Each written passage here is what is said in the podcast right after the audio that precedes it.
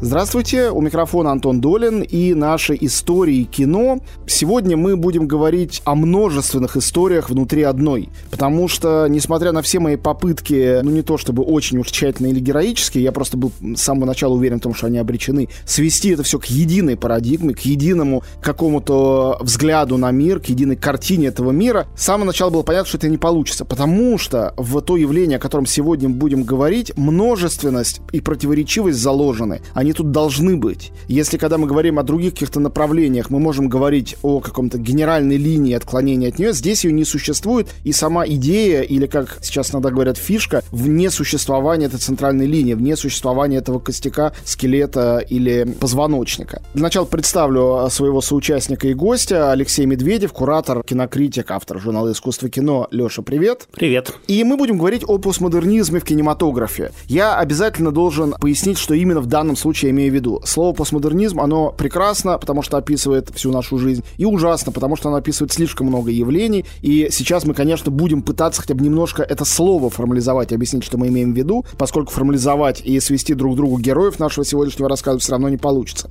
Итак, очень часто о постмодерне, постмодернизме в искусстве, в частности в кино, говорят вообще, обсуждая послевоенные стратегии кино. Вот, условно говоря, какой-то философии высокого постмодернизма можно найти найти и там в поздних э, вещах Пазолини или фотоувеличении Антониони или, конечно, в Гадаровских фильмах даже в самых ранних. Но вместе с тем, вот этот романтический период авторского кино 50-е, 60-е, 70-е годы, особенно ярко это видно, например, в фильмах Вернера Херцога, все-таки он обладает модернистской монолитностью взгляда на мир и модернистским возвеличиванием фигуры и авторитета автора, автора с большой буквы А, великого героя, великого режиссера, который прежде всего смотрится в киноэкране экран как в зеркало, видит там свое отражение, оно дробится. Но, в общем, это такие великие лирики и поэты, описывающие свой внутренний мир и делающие этот внутренний мир внешним. Сегодня же мы будем говорить о конце этой эпохи. Мы в нашем программе с Ниной Циркун, когда мы обсуждали новый Голливуд и блокбастеры, обозначили эту границу. Граница происходит в середине второй половины 70-х. Потому что вскоре после появления целой плеяды вот этих европейских великих авторов, американцы захотели быть не хуже, и появилось, ну, чуть позже, там, на 10 10 лет, может, на 5-7 лет позже, появилась огромная волна американских великих авторов, так называемый Новый Голливуд, ну и какие-то авторы прямо туда не входившие, как Косоветис или Кубрик, но в этот же исторический период поместившиеся. После чего им всем обрубили их крылья блокбастеры. Появились блокбастеры, и эти люди трусливо отступили. Мы сейчас будем говорить о периоде 80-х и 90-х годов, последние два десятилетия 20 века, когда появились по всему миру режиссеры, пытавшиеся найти средний путь, что ли, и примирить массовую поп-культуру с поиском и экспериментаторством авторского кино и немножко закамуфлировать, спрятать свое режиссерское «я» и свои амбиции за а, более прямым разговором со зрителем, с которым есть разные способы заигрывать. И иронически комедийные, даже когда жанр формально трагический. И цитатные, да, такая игра в угадайку. Угадай, откуда я что взял. И вообще это такой кинематограф после кинематографа. Кинематограф, который цитирует кинематограф и который не настаивает, как когда-то настаивал Берг Бергман или тот же Антониони или там какой-нибудь Бунюэль на своей первичности и оригинальности. Наоборот, кинематограф, которому очень нравится играть в вторичность.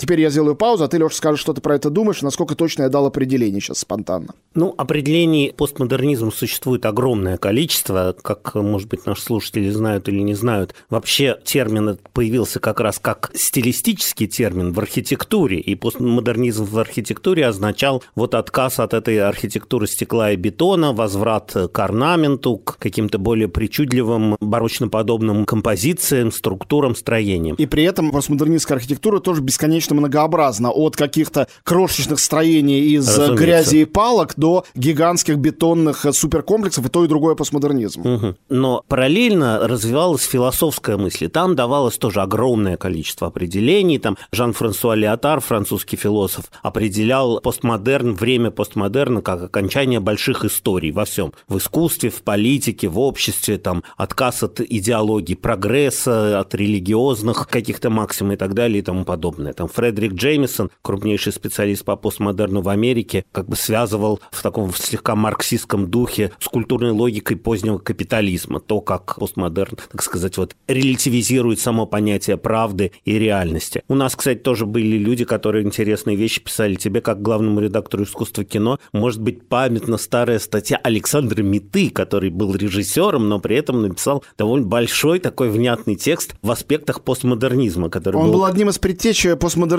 в советском кино, в этом абсолютно уверен. Мало того, он там вполне даже не глупые вещи писал э, там про музыку Альфреда Шнитке, про его... Тоже фигура постмодернизма, да, безусловно. про его э, там цитатность, про столкновение различных контекстов. Там, не знаю, какой-нибудь замечательный кинокритик Сергей Добротворский, он, наоборот, видел в постмодерне как бы окончание такого вот, ну, что ли, культурной вертикали, который нес с собой модернизм, релятивизацию всего, и когда человек начинает говорить, используя какие-то культурные блоки. Все эти определения верны и не верны одновременно. Вот в этом вот мне, ужас. Да, мне больше всего нравится определение постмодерна, постмодернизма не как стиля, не как направления, а как культурной ситуации восприятия. Я Потому полностью что согласен с тобой. интерактивность, участие зрителя, его активная интерпретация, вот это, мне кажется, как бы сердце постмодернизма. И в этом плане, конечно, там «Октябрь» Сергея Эйзенштейна, там раскрашенный на компьютере и снабженный современной музыкальной партитурой, это будет постмодернистским прочтением модернистского художника. Но также к этому нельзя не добавить, что именно такое видение постмодернизма придает ему веса, потому что его легковесность как бы в нем заложена, а легковесность этой философии. Если, допустим, модернистское движение структурализма предполагало, что можно взять некий текст, ну, возьмем для простоты литературный текст, и полностью его объяснить, весь разобрав на кирпичике, то постструктурализм, он же постмодернизм, стал объяснять, что нету никакого окончательного объяснения. Это кажется очень легкомысленным. Как это нету? Что это нельзя сказать хорошее кино или плохое окончательно? Нельзя, что ли, сказать, получилось художника или нет? Ерунда это или искусство? Ну, такого не может быть. Должно быть что-то святое.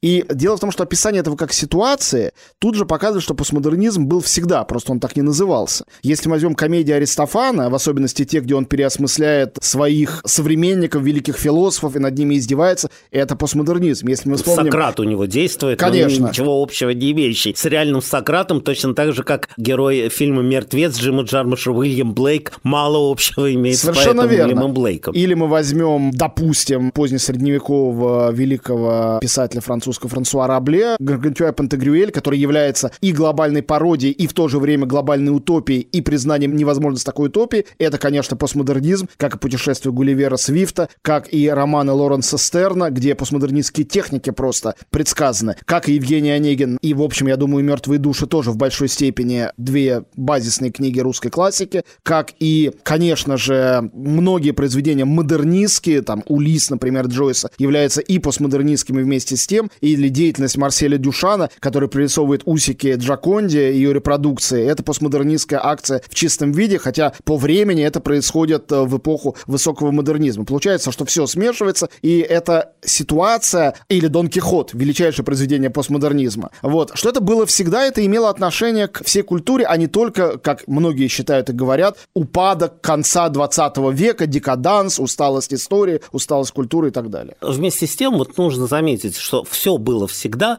но как бы наша оптика, наше зрение, наше развивающееся сознание в какой-то момент это замечает. И этот момент всегда не случайен. И действительно в кино был такой момент, когда, я не знаю, такие титаны, как, э, условно говоря, там Тарковский, Бергман, Стэнли Кубрик, уступили место вроде бы таким более скромным, менее амбициозным, более ироничным и тоже по-своему очень загадочным режиссером, таким как Тарантино, братья Коэны. О которых мы будем говорить о которых, сегодня. О которых мы Маленький будем, мы, будем, мы будем говорить сегодня. И опять-таки, тоже несмотря на то, что мы нарисовали такую большую глобальную картину и там про постструктурализм даже успели поговорить и напугать, наверное, немножко наших слушателей, тем не менее, есть же как бы список каких-то черт, которые мы можем перечислить. Вот это вот пресловутая цитатность, обращение художников, вроде бы арт-художников, к жанровым элементам, к Вообще не, жанровым не признание иерархии Да. высокого и низкого в Э, искусстве. Их Непризнание нету. иерархий, смешение высокого и низкого, повышенная рефлексия.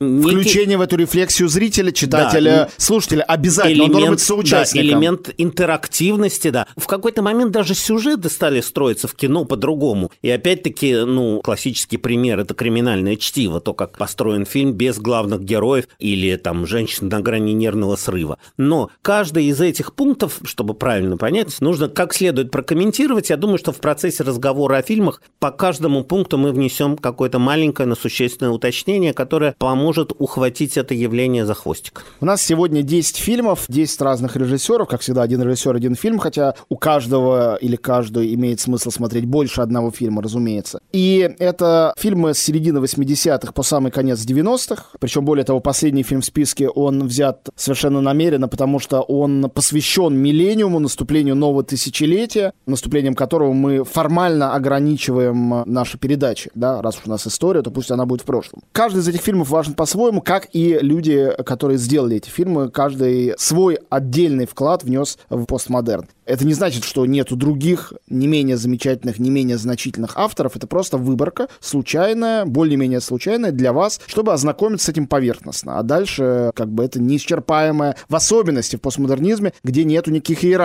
Мы не можем сказать, это главное, а другое не главное. Тут все главные, все не главные. В этом, как бы, фишка, в этом идея. В свое время братья Коины, которые как раз за Бартон Финка получили золотую пальмовую ветвь, они сказали замечательную фразу, когда, ну что ж, другой любимый режиссер Ларс фон Триер очень расстроился и даже возмущался кулуарно, что его фильму «Европа» не дали главного приза. Они сказали, ну, подумаешь, мы выиграли, а он нет. Но в следующий раз он выиграет, мы не выиграем. Какая разница? Да. Вот это, кстати, легкое такое юмористическое отношение, в том числе и к авторскому «я», и к собственному успеху, это еще одна маленькая, одна из самых обаятельных черточек Причем, постмодернизма. Если я ничего не путаю, не ошибаюсь, именно так и произошло чуть позже, когда в 96 году Ларс фон Триер получил, правда, не самый главный приз, а гран-при тогда еще за фильм «Рассекая волны», а за «Фарго» им дали тоже какой-то приз, режиссерский, что ли, но что-то меньше. Мне кажется, актрисе, да. Да-да, Фрэнсис Макдорманд.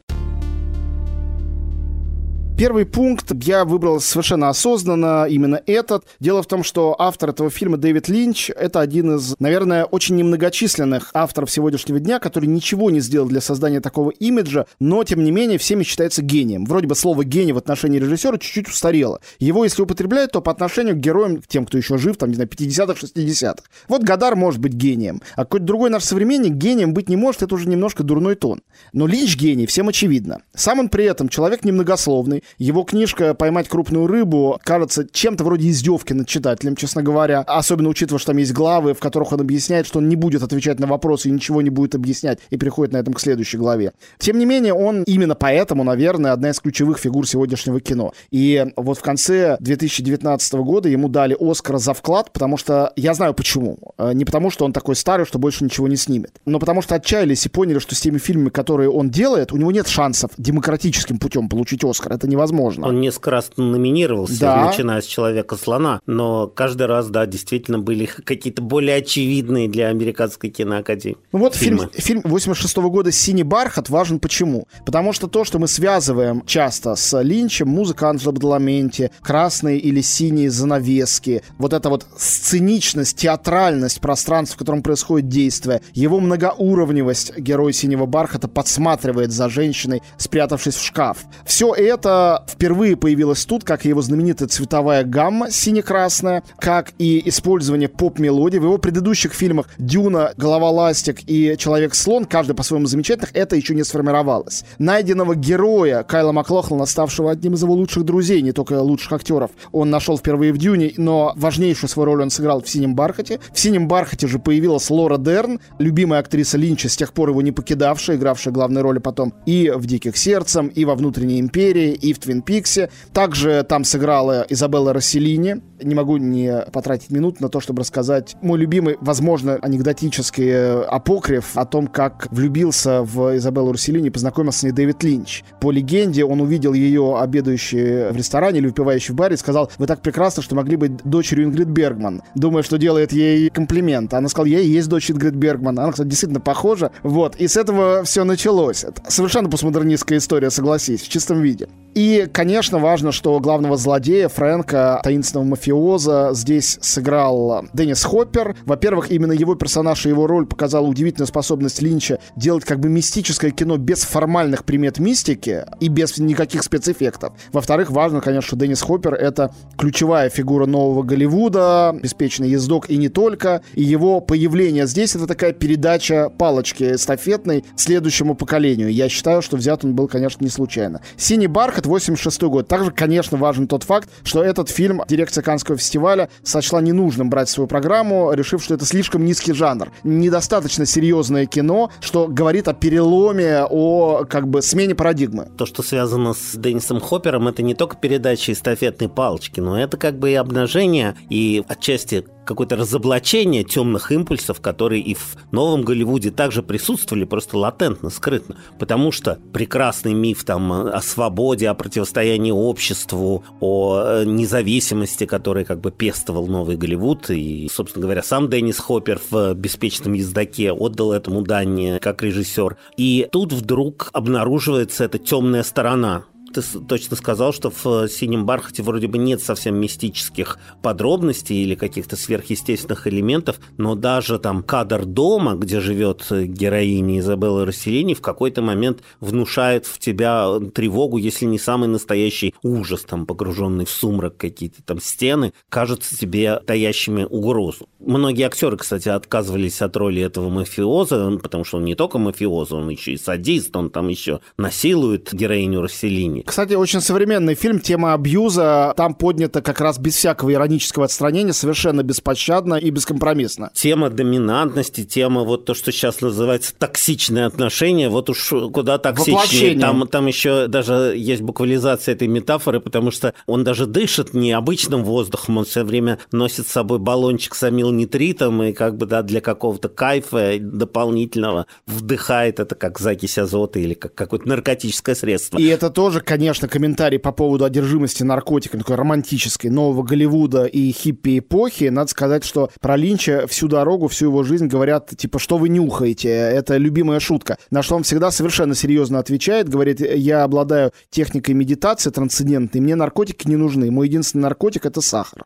И это, я думаю, чистая правда. Вряд ли он лжет, он ни с какими веществами не экспериментирует, он по-другому находит ресурсы для своей невероятной фантазии. Так вот, я закончу про Денниса Хоппера многие отказывались от роли Фрэнка Бута, но Деннис Хоппер прочитал и сразу же сказал, ну, конечно, это же я, я, я мечтал об этой роли всю свою жизнь. Вот, теперь еще один важный для меня момент хотел заметить по поводу «Синего бархата». С одной стороны, вот мы действительно замечаем многие черты, о которых мы говорили, и обращение к низкому жанру, каким-то шокирующим, провокативным моментам, которые вовлекают зрителя в такой более плотный, что ли, контакт с экраном. Конечно, есть и момент рефлексии, потому что фильм это всегда наблюдение, а здесь это наблюдение за наблюдающим, за героем, молодым наивным героем Кайла Маклоклина. Но, с другой стороны, то, что ты говоришь, да, что Линч гений. Конечно, гении принадлежат вроде бы целиком модернистской эпохе, да, это там Джеймс Джойс, Казимир Малевич, Райнер Мария Рильке и там Ингмар Бергман ну в кино. да, и да. Тарковский, да, Курасава, да, Отзу. Да, да.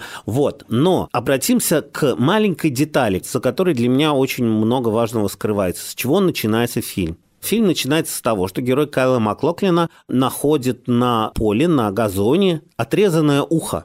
И здесь мы сразу, как бы в этой маленькой детали, видим, в чем мастерство режиссера, принадлежащего культурной ситуации постмодерна. Он не выстраивает высказывания, да, он не хочет там сказать, вот я снимаю Андрея Рублев фильм о величии человеческого духа и о том, что художник может победить как бы хаос жизни. Нет, он конструирует мир и одной маленькой деталью, ухо на газоне, мы уже попадаем в мир, где все случилось, да, а герою, который играет роль такого любительского детектива, приходится все это распутывать. И вот, собирать вот это пазл. Вот, да, вот эта вот ситуация пост, когда все уже случилось, и когда по маленькой детали нужно собрать пазл, она тоже для фильмов этого периода, этого, скажем так, культурного поля очень характерна. Я тогда к этому добавил бы, не могу противиться соблазну, что зритель постмодернистского фильма или читатель постмодернистского текста вообще подобен э, сыщику, детективу, которому самому надо включиться, разгадать загадку и получить удовольствие от этого разгадывания. Пассивное потребление в постмодернизме практически невозможно.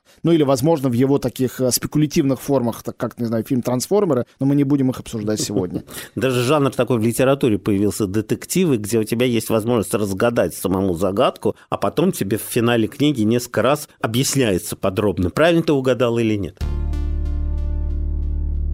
Фильм номер два, и для меня это поразительный факт. То, что неоспоримо постмодернистский фильм, и я бы сказал, неоспоримо постмодернистский шедевр, повлиявший на культурную ситуацию как минимум одной, но гигантской страны, это полмира фактически, это фильм, снятый в СССР. Я понимаю, все понимаю. Перестройка, гласность, новая культурная ситуация. Ну, секундочку. Очень советский режиссер, экранизировавший э, повести Белкина Максима Горького, снимавший хорошее подростковое детское кино. Я говорю про Сергея Соловьева. Вдруг делает фильм «Асса», в 87 году постмодернизм в мире только начинает эта гидра свои головы многочисленные приподнимать, а в СССР это уже происходит. Для меня два таких шокирующих фильма, просто второй из них был уже обсужден в другой программе, поэтому сейчас мы его не трогаем. Это «Астенический синдром» Киры Муратовой. Мощнейшие высказывания зрелого постмодерна. Ну, поспорь со мной, если я не прав. Спорить я не собираюсь, хотя там, ну, в том, что касается сценария, там у меня тоже есть не то чтобы вопросы, вопросы к этому фильму уже бессмысленно ставить, но мне кажется, что главное достоинство все равно это вот свобода и открытость, которую продемонстрировал Соловьев, вовлекая в свою орбиту, как уже сложившегося художника, состоявшегося и имеющего возможность работать с каким-то нормальным бюджетом в нормальных условиях, вовлекая вот всю эту молодую культуру, которую он для себя себя открыл. В лице Гребенщикова Цоя, в лице Олега Котельникова, Сергея Бугаева Африки и кучи других молодых художников и людей. И вот это компот, это варево, которое получилось в результате, оказалось неожиданно обаятельным, съедобным и, как сказать, тем, что публика просто приняла на ура. А, э, Невероятно витальным, кроме того, живущим до сих пор. Это тоже шокирующий какой-то факт. А вот когда мы говорили еще о важности контекста для фильма, я хотел бы вспомнить даже сейчас не о самом фильме, а о его промо-компании. Это же совершенно небывалая для Советского Союза вещь, когда устраивается огромная презентация в Доме культуры Мелс. Это был, я там был на этой презентации, с концертами, опять-таки, Гребенщикова, Цоя, там, странных игр, кого только там не было, да, с выставками. То есть вот эта вот идея как бы культуры как единого поля, в данном случае, я бы сказал, радости и наслаждения, то, что Барт называл словом наслаждение, наслаждение Жуисанс в своей статье «Наслаждение текстом». Вот это, мне кажется, тоже говорит о том, что это, в общем, был правильный, аутентичный фильм. Это был настоящий прорыв для позднесоветской культуры, который, собственно говоря, и перевел ее в следующую эпоху. Ну, тут я две вещи только отмечу еще в разговоре про Ассу. Во-первых, конечно, отсутствие вертикальности, необходимой для модернистского проекта, горизонтальность, то есть, э, говоря проще, равенство автора фильма с его молодыми и практически непрофессиональными профессиональными соавторами, сценаристами, с его, в общем, тоже полноценными соавторами Гребенщиковым, Цоем и другими музыкантами, потому что никак их не подчинишь своей воле.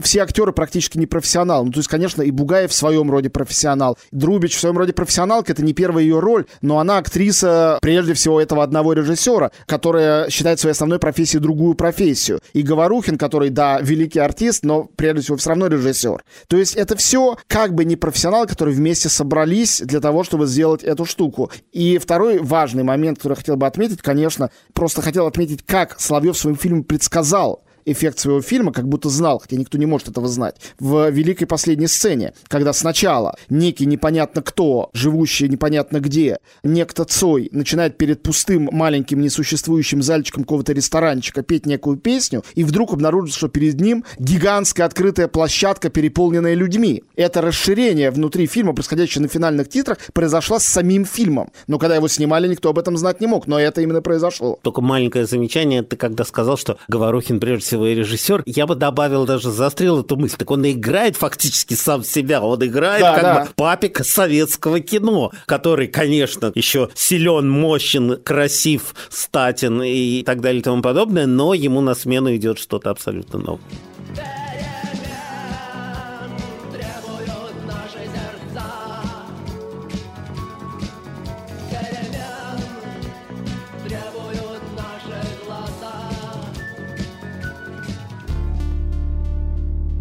Следующий пункт один из моих любимых фильмов, и фильм в большей степени повернувший мою собственную жизнь, чем два предыдущих, потому что, наверное, их позже посмотрел. Фильм «Женщина на грани нервного срыва» Педро Альмадовара. А в этом фильме мне тоже ужасно нравится его горизонтальность. Альмадовар выступает, особенно в последние годы, все чаще, вот как такой большой классический модернистский художник. Ему по-прежнему не изменяет ирония, и он по-прежнему понимает, что он, ну, просто уже не молодой, но когда-то молодой нахал, который пришел после тоталитарной франкистской эпохи, вообще испанская культурная ситуация в этом смысле похожа на советскую, Альмадовровскую. У них тоже была своя перестройка, ну, в культуре перестройка, частью которой очень важным знаменосцем, который был Педро Альмадовар в молодости в начале 80-х годов. Но здесь мы видим все еще молодого, но уже зрелого Альмадовара, который рассказывает абсолютно, как нам кажется, мыльный сериальный сюжет. Женщину бросил ее любовник, она несчастна. При этом она актриса озвучания. Это очень важно. Она как бы актриса внутри фильма, но актриса, которая невидимая, и он делает ее видимой. Это тоже разрушение иерархии. Но иерархия разрушается еще на одном уровне. В этот сюжет вовлекается все больше персонажей, у каждого из которых, как полагается сериалу, только это не сериал, свой сюжет, своя история. И все эти истории вступают друг другом в смешнейший конфликт. С одной стороны, напоминающий классическую испанскую драматургию баро, какие-нибудь комедии Лопе де Веги, а с другой стороны, напоминающий сегодняшний этот сериальный, как бы низменный мир, в который художникам большого кино не принято было соваться. Альмадовар же его по-настоящему воспел. Да-да, я уже говорил о том, что даже сюжет во многих фильмах, имеющих отношение к постмодерну, он строится по-другому. И, конечно, «Женщина на грани нервного срыва» — это лучше тому пример. Когда все эти истории, которые персонажи привносят вместе с собой на экран, они абсолютно равноправны. Мы не можем выделить э, из них какую-то главную, ну, точнее, условно, у нас есть, конечно, главная героиня, которую играет замечательная Кармен Маура, да? Тут маленькая сноска, тут целая толпа постоянных героев и героинь Альмадовра собралась. У нее несколько таких фильмов, но вот здесь совсем очевидно. Кармен Маура, Росси де Пальма, Хулиета Серрано, прежде всего эти трое, и, безусловно, Антонио Бандерас, не похожий на себя ни в одном другом фильме. Скромный, застенчивый, странный юноша, какой-то персонаж гайдаевской комедии практически, а мы-то привыкли видеть в нем какого-то мачо, но тут совсем нет. Ну, вот Альмадовар как раз каждый раз, мне кажется, Бандераса использует по-своему. Достаточно вспомнить недавний фильм «Боль и слава», в котором э, этот мачо предстал как бы пенсионером, страдающим от там, боли в спине, от, да. от, от боли в спине. Вот. Что я еще хотел сказать? Вот это вот умение при внешнем таком безразличии к какому-то высокому посланию, какому-то высказыванию, какому-то месседжу, невероятно тонкое артистичное умение конструировать мир. Почему Альмадовар так смешон? Потому что этот мир, который он создает на наших глазах, он с одной стороны плотно укоренен в реальности, с другой стороны действует по своим ужасно смешным законам. Если ты выкинешь, грубо говоря, цветок в окно, то он обязательно попадет там в голову твоему бывшему парню или девушке. То есть, там, Это закон они, комедии, да, классическая они, комедия. Да, все связано, все сцеплено одно другим, ничего случайного не происходит, все встречи не случайны, все совпадения преднамерены, и при этом как бы на экране происходит восхитительный хаос. Вот этот вот порядок в хаосе и хаос в порядке, вот эта антииерархичность этого сюжета, это, конечно, то, что ну, навсегда, наверное, уже на долгое время вошло в историю кино, именно с этим фильмом. Ну и, конечно, гениальная его способность. Не так много есть режиссеров в истории, но они как раз были и до постмодернизма. Абсолютно не разделять и не различать комическое и трагическое. Фильм Альмадовра, один тот же фильм, может вызвать и слезы, и смех, э, часто в очень близких моментах. И я думаю, что это очень редкий дар. Он в литературе, в драматургии редкий, и в кинематографе редкий. И постмодернизм, конечно, способствует развитию дара такого порядка, хотя все равно это просто люди с этим рождаются. Это, не знаю, мне кажется, сконструировать совсем искусственно сложно. И последнее замечание. Вот это важное разграничение. Очень часто говорят, что постмодерну свойственна ирония. Да, это так. Конечно, ирония тоже присутствует, но вот настоящий, как бы аутентичный юмор, который есть и у Альмадовра, и у Квентина Тарантино, и у других наших героев, это тоже такой характерный признак, потому что ирония – это все-таки взгляд романтика на мир с некой горной вершины. А юмор – это человек, который смотрит снизу, да, не отделяя себя от своих героев, не удаляясь в некую высокомерную башню из слоновой кости. Ну, горизонтальность — это горизонтальность. Авторы герои рядом друг с другом, а не а, кукловод и марионетки, конечно. Ну, у Альмадовара-то уж точно. В фильме «Боли и слава» мы видим вообще поразительный парадоксальный момент практически равенства автора и персонажа, хотя как это возможно? С другой стороны, я разговаривал с Альмадоваром, он сказал как. Он сказал, что он приготовил для Бандераса целый ряд указаний, как играть его, и что ему не понадобилось даже их произносить вслух, потому что тот нашел и построил это сам. И это, ну, конечно, такой дар. Не то, что такой актер дар такому режиссеру. Дар такая способность находить общий язык. И, конечно, это результат многолетней стратегии.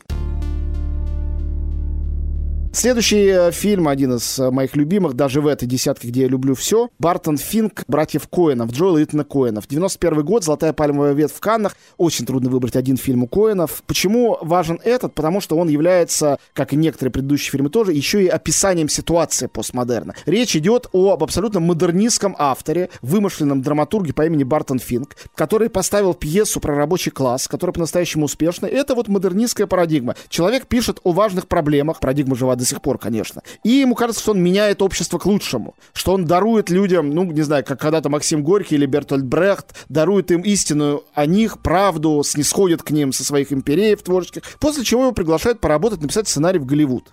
И он не в силах противиться искушению и денег, и славы, конечно же, туда едет, где обнаружит себя в абсолютно перевернутом, чужом для него мире, и, разумеется, у него наступает writer's блок, то есть блок писателя, он не может написать. Не потому, что это сложный материал, а потому, что он слишком простой. Ему надо написать блокбастер про борцов.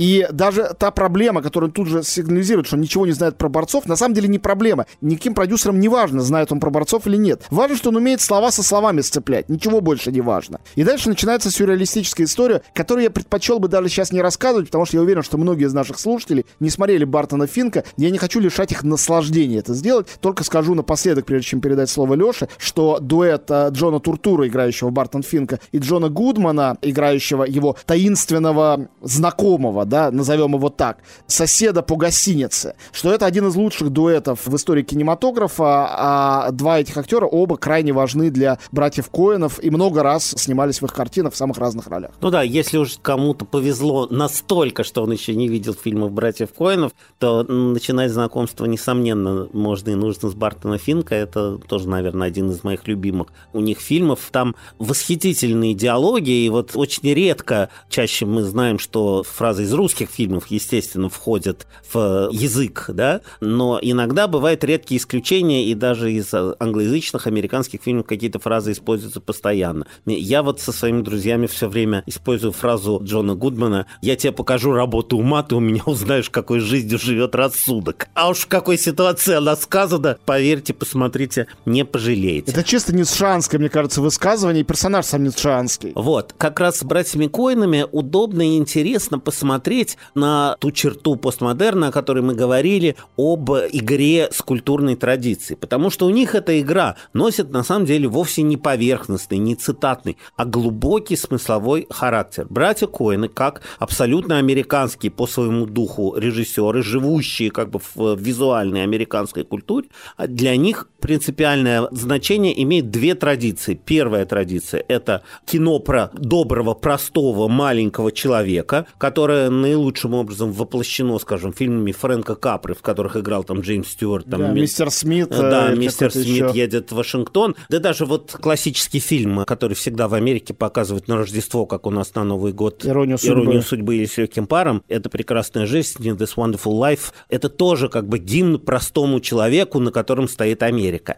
И традиция прямо ей противоположная, которая вроде бы даже как хронологически очень близка, это традиция черного фильма, где простые мирные американцы оказываются, оказываются не простыми и не мирными. Оказываются не простыми, не мирными заговорщиками, убийцами. Роковыми женщинами. Роковыми женщинами, садистами, манипуляторами, интриганами. На столкновении этих двух традиций и у Хацакера, и в первом своем фильме, который назывался «Более странно, чем кровь», э, нет, просто как кровь, они как бы используют вот эту традицию черного фильма, может быть, наиболее рельефно и дословно, если это применимо к кинематографу. И кроме того, невероятно важно, что здесь сценарист, то есть немножко альтер-эго авторов, он оказывается в ситуации столкновения с теми жанрами, которые он не распознает. Которые он не распознает, но жизнь его как бы учит тому, что жанры эти принципиально разные. Не могу не сказать об еще одной очаровательной особенности многих постмодернистских авторов. Это полное нежелание, к разговору об открытости и включенности зрителя, нежелание трактовать собственные произведения. Линч этим знаменит. Когда ему спрашивают, что значит этот фильм, он делает вид, что он оглох. Он реально просто молчит в ответ. Коин еще лучше. Говорю, как человек, несколько раз у них бравший интервью. С Линчем у меня это только однажды случилось. В самом случае, один на один. Ты сидишь с Коинами напротив них, они невероятно доброжелательны, все вдвоем дают интервью, и говоришь, я заметил, что в ваших фильмах очень часто интеллектуал и простой человек сходятся, и возникает столкновение, которое означает то-то и то-то. Они очень тебя внимательно слушают, кивают головами, потом один из говорит, ага, А другой говорит, interesting, never thought of it. Говорит, любопытно, никогда об этом не задумывался. Я сначала думал, что они издеваются, потом я понял, что нет, у них действительно это естественно получается, а дальше это все твое царство. Ты разбирайся, они вообще не должны. Ровно точно такой же случай, когда я у братьев Койлов спросил умный вопрос, ну, который на самом деле тоже я как-то его постарался забавно подать, про то, что у них в фильмах очень часто катящиеся круглые предметы. Это и шары для боулинга в Большом Лебовске, это и перекати поле, это там и колпак от автомобиля, который катится. И они сказали, ага, вот ровно как ты показал. А потом один из них спросил у Фрейдис Макдорманд, который стоял неподалеку, то есть у жены Джоэла, их любимой актрисы. Are we obsessed with circular objects? She said. Definitely yes. Мы, мы, мы что, одержимы да, круглыми одержимы объектами? круглыми объектами, да, разумеется, наверное, так и есть. And I will strike down upon thee with great vengeance and furious anger those who attempt to poison and destroy my brothers. And you will know my name is the Lord when I lay my vengeance upon thee.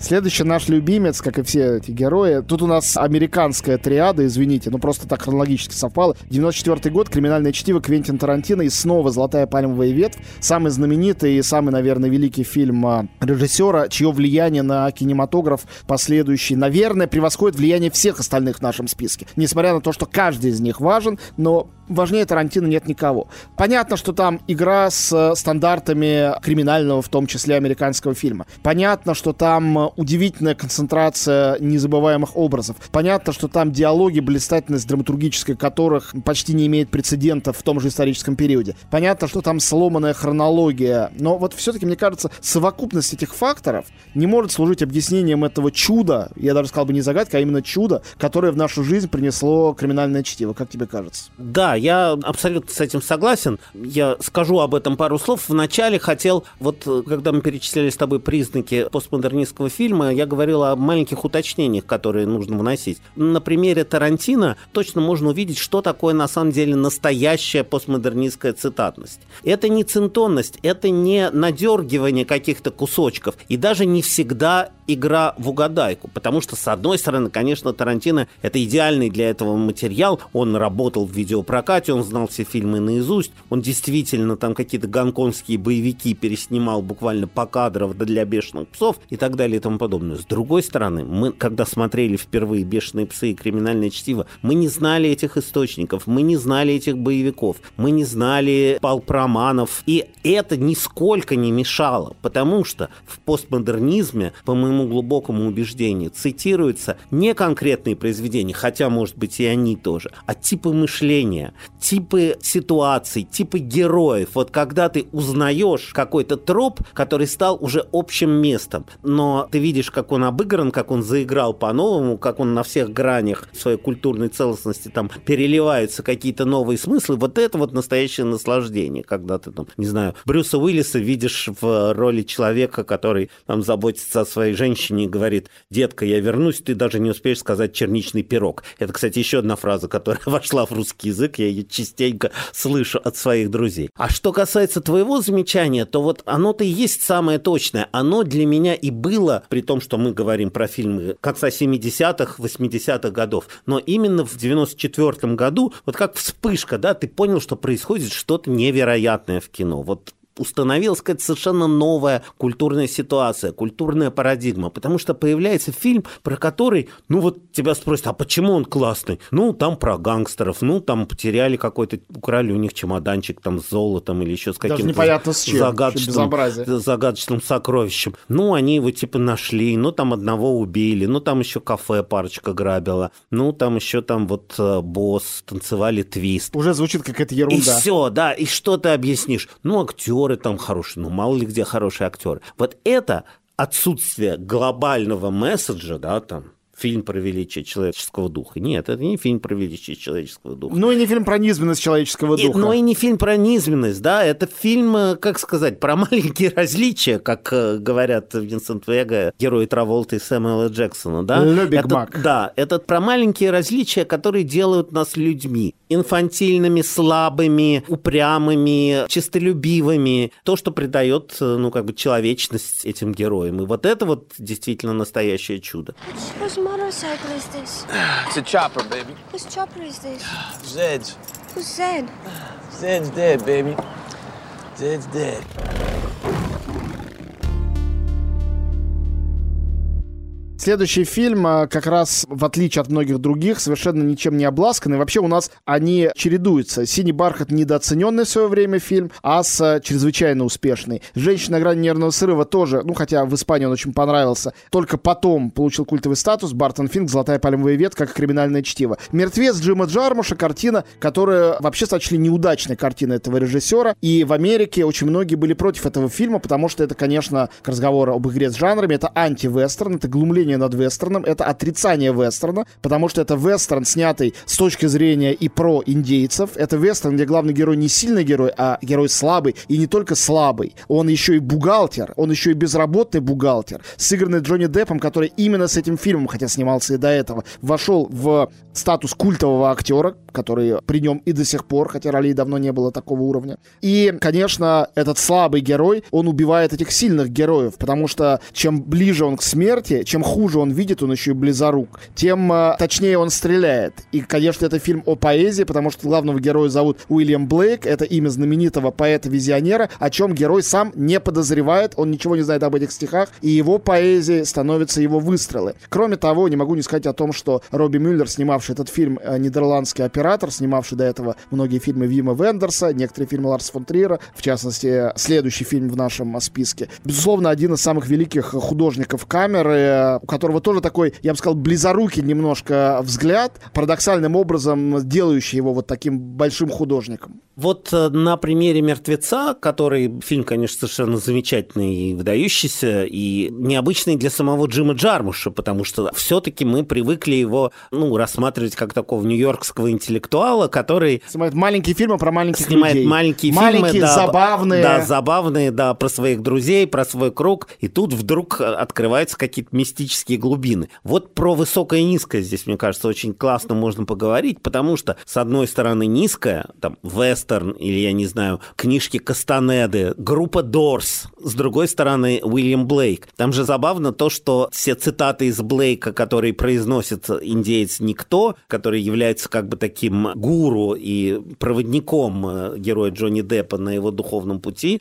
это, с одной стороны, цитаты из там, песен невинности Блейка, а с другой стороны, те фразы, которые использованы в там, песне группы The Doors «The End». Более того, в какой-то момент сам э, Уильям Блейк, герой, который бухгалтер, никакой не поэт, произносит фразу «Если вы прочистите двери своего восприятия, вы будете видеть ясно». Это, собственно говоря, вот те самые двери восприятия, которые дали название группе Doors. Конечно, это не просто смешение, это не просто какая-то ироническая вещь, ведь в конечном счете этот Уильям Блейк становится настоящим поэтом, только, как говорит ему никто, ты будешь писать свои стихи кровью. И это говорит о том, что в низкой культуре, почему смешивается низкое и высокое, потому что в низкой культуре живут те же самые интуиции, что и в высокой. Просто их нужно разглядеть и правильно использовать, что у постмодернистов очень хорошо получается. Тут я не могу не провести некоторую параллель. Джим Джармуш и Ларс фон Триер — ровесники. Они одновременно вошли в кинематограф в начале 80-х и одновременно к началу 90-х набрали силу и стали культовыми, в общем, классиками при жизни, все еще молодыми, на самом деле, людьми, там, не знаю, 40-летними. И вот здесь можно сказать о такой параллели. Оба восходили в своих фильмах к абсолютно модернистской легенде, к текстам Франца Кавки. Ведь «Мертвец» — это аллюзия на роман «Пропавший без вести» или же «Америка», но Кавка никогда в жизни не был в Америке, он описывал воображаемую придуманную Америку. Например, там у него статуя свободы стояла не с факелом, а с обнаженным мечом в руке. Он знал, что она на самом деле с факелом, но ему понравилось вообразить ее так. И начало «Мертвеца», оно формально повторяет начало романа «Америка». То есть там на корабле человек плывет, а тут он едет на поезде и разговаривает с кочегаром почему-то. В первой же главе «Америки» и, в, соответственно, самом начале фильма «Мертвец». То есть это Америка, родная страна Джармуша, увиденная им снаружи, извне, стране, увиденной как бы глазами иностранца. Ну или же его героем, который приезжает на этот дикий запад, ничего о нем не зная и не понимая. Ларс фон Триер никогда не был в Америке, но снял несколько фильмов про Америку. Более того, у Кавки есть роман «Америка», у фон Триера есть фильм «Европа», перевернутый, где тоже приезжает чужак только из Америки в Европу, наоборот. И там сюжет тоже похож на эту пресловутую Америку. Возникает, например, дядя, как и у Кавки. Кроме того, действительно, и «Мертвеца», и «Рассекая волны», наш следующий фильм, Гран-при Каннского фестиваля 96 года, снимал один и тот же Робби Мюллер, который в случае с Джармушем просто невероятно красиво снял черно белый этот мир, а в случае с Триером создал новую эстетику. Эстетику прыгающей живой камеры, такой как бы документальной, из которой родилось движение «Догма 95»,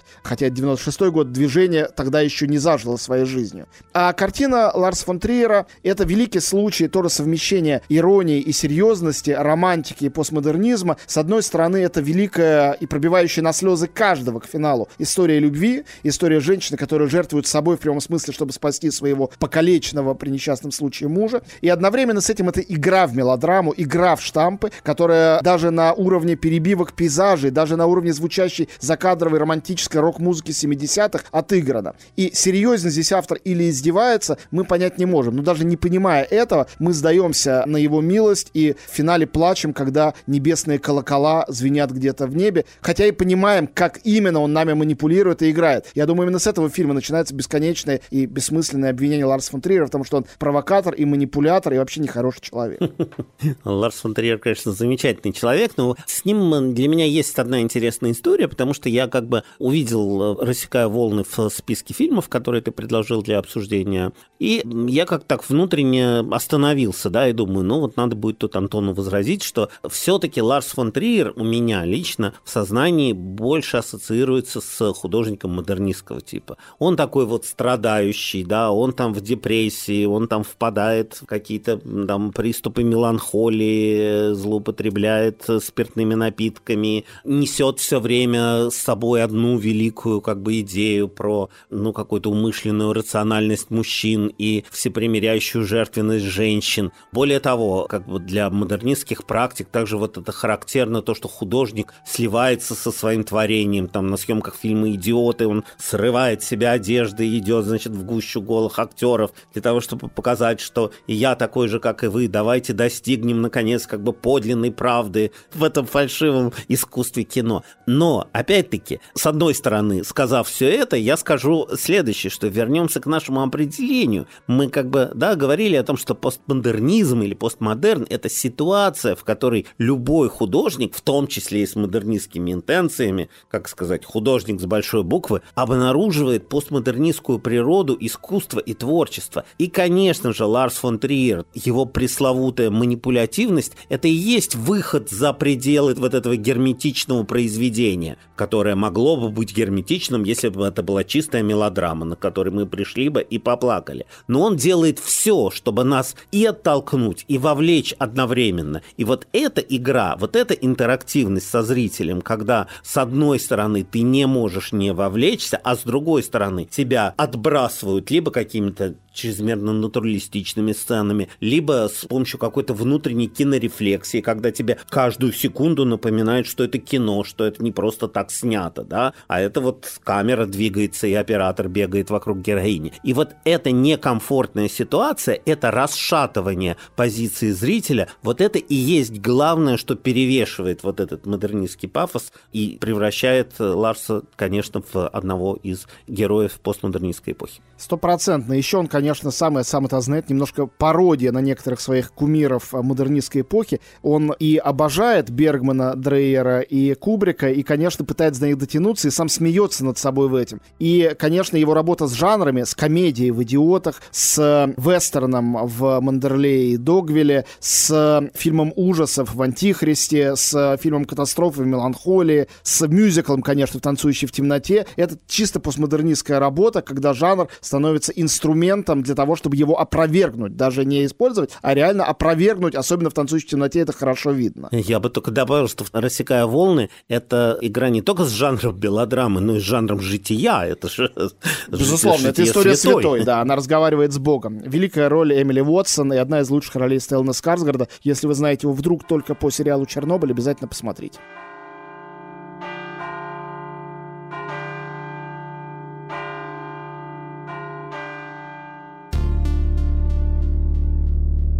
Следующий фильм «Забавные игры» Михаила Ханеки 97 года. Это единственный фильм в этой десятке, который, признавая его значительность, я категорически не люблю. Он обладает всеми приметами постмодернизма. Это фильм, а, который является, с одной стороны, как бы фильмом ужасов про маньяков, с другой стороны, как бы триллером, который должен радовать нас насилием, и в то же время это фильм о природе кинематографа, о том, как кинематограф не может без насилия. На уровне сюжета это фильм великого австрийского режиссера, история про семью, мама, папа и сын, ребенок, который приезжают на дачу. И тут к ним приходят двое молодых людей, которые оказываются вскоре ужасными садистами, маньяками, которые их убивают. И главный вопрос, который, как всегда в этом жанре нас интересует, внутри какого фильма мы находимся? Вот тут мы выходим за пределы как бы фильма. Мы находимся внутри фильма ужасов, тогда нам не на что надеяться, и их убьют. Или в последний момент, наоборот, убьют маньяков. Надо понимать, что это за фильм ужасов. Но должна быть какая-то мотивация.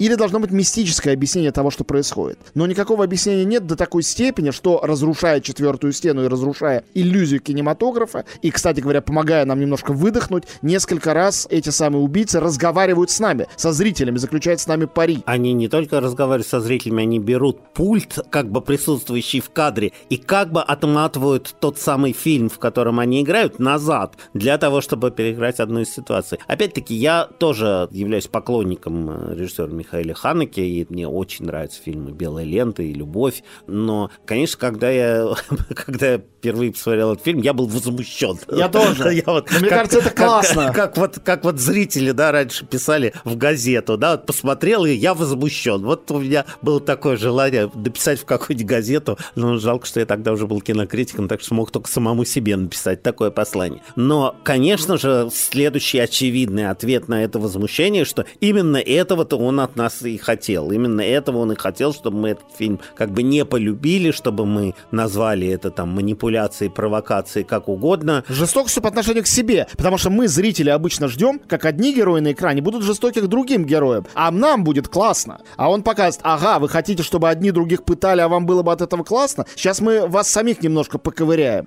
И вообще-то не так просто это сделать, потому что чем мы только не видели на экране, любой там ад каннибалов, там и покруче вроде бы, чем в забавных играх. Но смотреть их гораздо неприятнее практически любой из этих картин. И очень много для этого разных использовано приемов, натуралистичности, страданий, совершенно особенный монтаж, фиксация на каких-то болезненных именно психологических моментах при причинении и физической боли тоже. Ну и, конечно, супер превосходные актеры в двух главных ролях, я говорю о, собственно говоря, муже и жене, очень помогает это проникнуться их страданием по-настоящему. Ну и я бы дал еще такой э, тоже достаточно очевидный ответ, что помогает сделать зрителя жертвами наравне героями, это вот эта аналитическая холодность, да, вот этот вот специфический, знаешь, как бы австрийский дух, да, который был свойственен и там и Фрейду, и Витгенштейну, и другим великим австрийцам, да, вот этот вот анализ, который убирает любой флер. Нам не дают как бы увлечься там или как-то смягчить эту ситуацию. Вот этот флер кинематографа уступает место холодной аналитики. Как помнишь, у Кубрика герою Макдауэлла там фиксировали и вставляли спички да, да, в, в заводном апельсине. апельсине. Смотри. Да, смотри. Вот примерно такую же операцию над зрителем осуществляет Михаил Ханке. Теперь попробуй прочитать эту молитву задом наперед без ошибок. Если получится, ты не только выберешь, кто первым сыграет в ящик, но и, что более важно для тебя, как.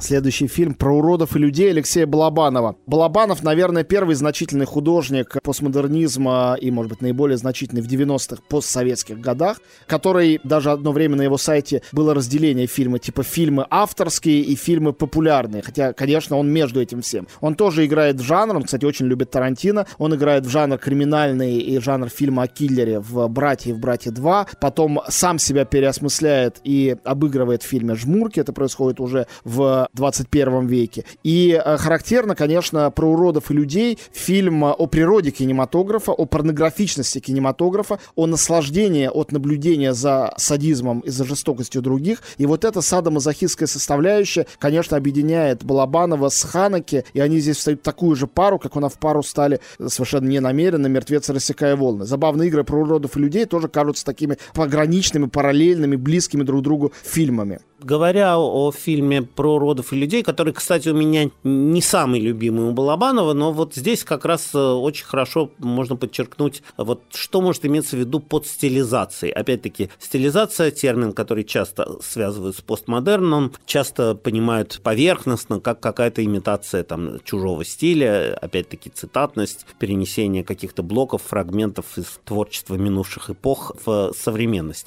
Но мне кажется, вот на примере Балабанова видно, что это такая более глубокая интересная вещь. Если я правильно вспоминаю историю создания этого фильма, он во время с одним из своих предыдущих фильмов ездил в Германию, и там то ли купил, то ли кто-то ему подарил огромный том с порнофотографиями начала века 20-го. Ведь эта индустрия появилась практически одновременно, с небольшим отставанием, как только появился фотоаппарат, потом кинокамера, сразу же, так сказать, порно-бизнес пышно расцвел, и, и это его настолько заворожило, что вот это сочетание, как бы, с одной стороны, вот этого элегической сепии, да, вот этих вот виньеток на старых фотографиях, и как бы вот этого физиологичного, жесткого содержания, что из этой стилистической интуиции родился целый фильм. Но, конечно, то, что ты говоришь про жанр, это верно. Я просто хотел добавить, что у него все фильмы жанровые, потому что если мы возьмем «Груз-200», то это, конечно же, фильм ужасов. И это вот настоящий фильм ужасов. Если мы возьмем его последний фильм «Я тоже хочу», то это, конечно, типичный постапокалиптический жанр, где действие происходит в таком уже антиутопическом будущем. Все так. Э, про фильм про родов людей я просто хочу сказать, что авторефлективность, то есть способность задуматься о природе кинематографа одновременно с тем, чтобы рассказать историю, и опять же возвысить до материала для вот такой серьезной рефлексии самый низкий жанр, порнографию, которую обычно в кинематограф просто не включают, это как бы утилитарная история. А здесь вовсе нет. Здесь это и есть ядро. Это, конечно, сугубо постмодернистские с точки зрения просто философии и мышления концепции.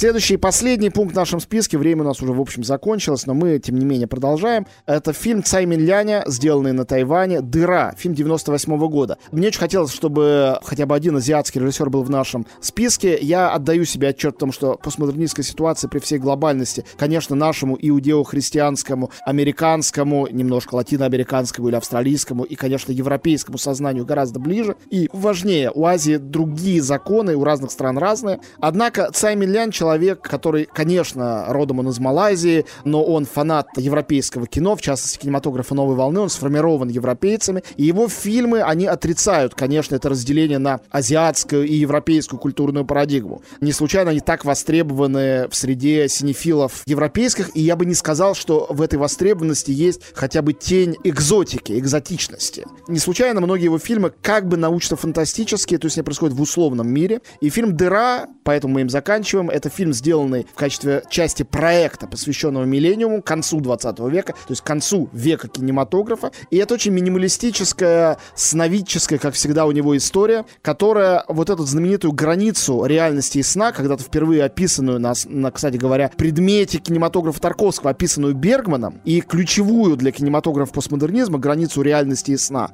Для всех режиссеров, о которых мы тут говорили, и Соловьев, у которого конкретно есть сны Бананана, и Линч, у которого все время пересекает пересекается эта граница. И, конечно, двери восприятия — это граница у Джармуша. И Тарантино, и Бартон Финн, где есть это... То есть везде есть эта граница реальности и реальности, которая в явном виде пересекается, и зритель часть этого пересечения. В «Дыре» для этого найдена гениальная метафора, причем она очень странно не горизонтальная, а вертикальная, но, конечно, это некоторая издевка немножко над зрителем, потому что речь идет о неком постапокалиптическом странном пространстве, где все заболевают странной болезнью, эпидемия, как полагается в жанровом низком так называемом кино, Бесконечно идет дождь, здания разрушаются. И двое главных героев это мужчина и женщина, которые живут в квартирах друг над другом. Их соединяет только дыра в полу одного и потолке другой, соответственно, через которую происходит их коммуникация. Коммуникация том числе коммуникация автора и зрителя, это тоже центральная тема, без которой не существует постмодернизма, его философии, его эстетики. Я хотел сказать, что действительно не то чтобы случайно выбрали дыру, но колебались над тем, какой фильм обсудить последним, мне кажется, получается очень удачно. В том числе и потому, что на примере вот этого постапокалиптического жанра, который мы уже упоминали в связи с Балабановым, можно вспомнить вспомнить о буквальном значении слова постмодерн. То есть вот была современность, а потом она кончилась. И наступило некоторое время пост. Постутопия, время после утопии, после каких-то наших надежд, больших проектов, веры в прогресс и так далее и тому подобное. Мы оказались в каком-то странном пространстве, действительно очень напоминающем то, что происходит в замечательном фильме Цая Миляна, где время фактически уже останавливается, и нам остается вот в этом саду разбегающихся тропок как бы искать какие-то свои пути, свои сюжеты, своих героев, своих любимых режиссеров в том числе.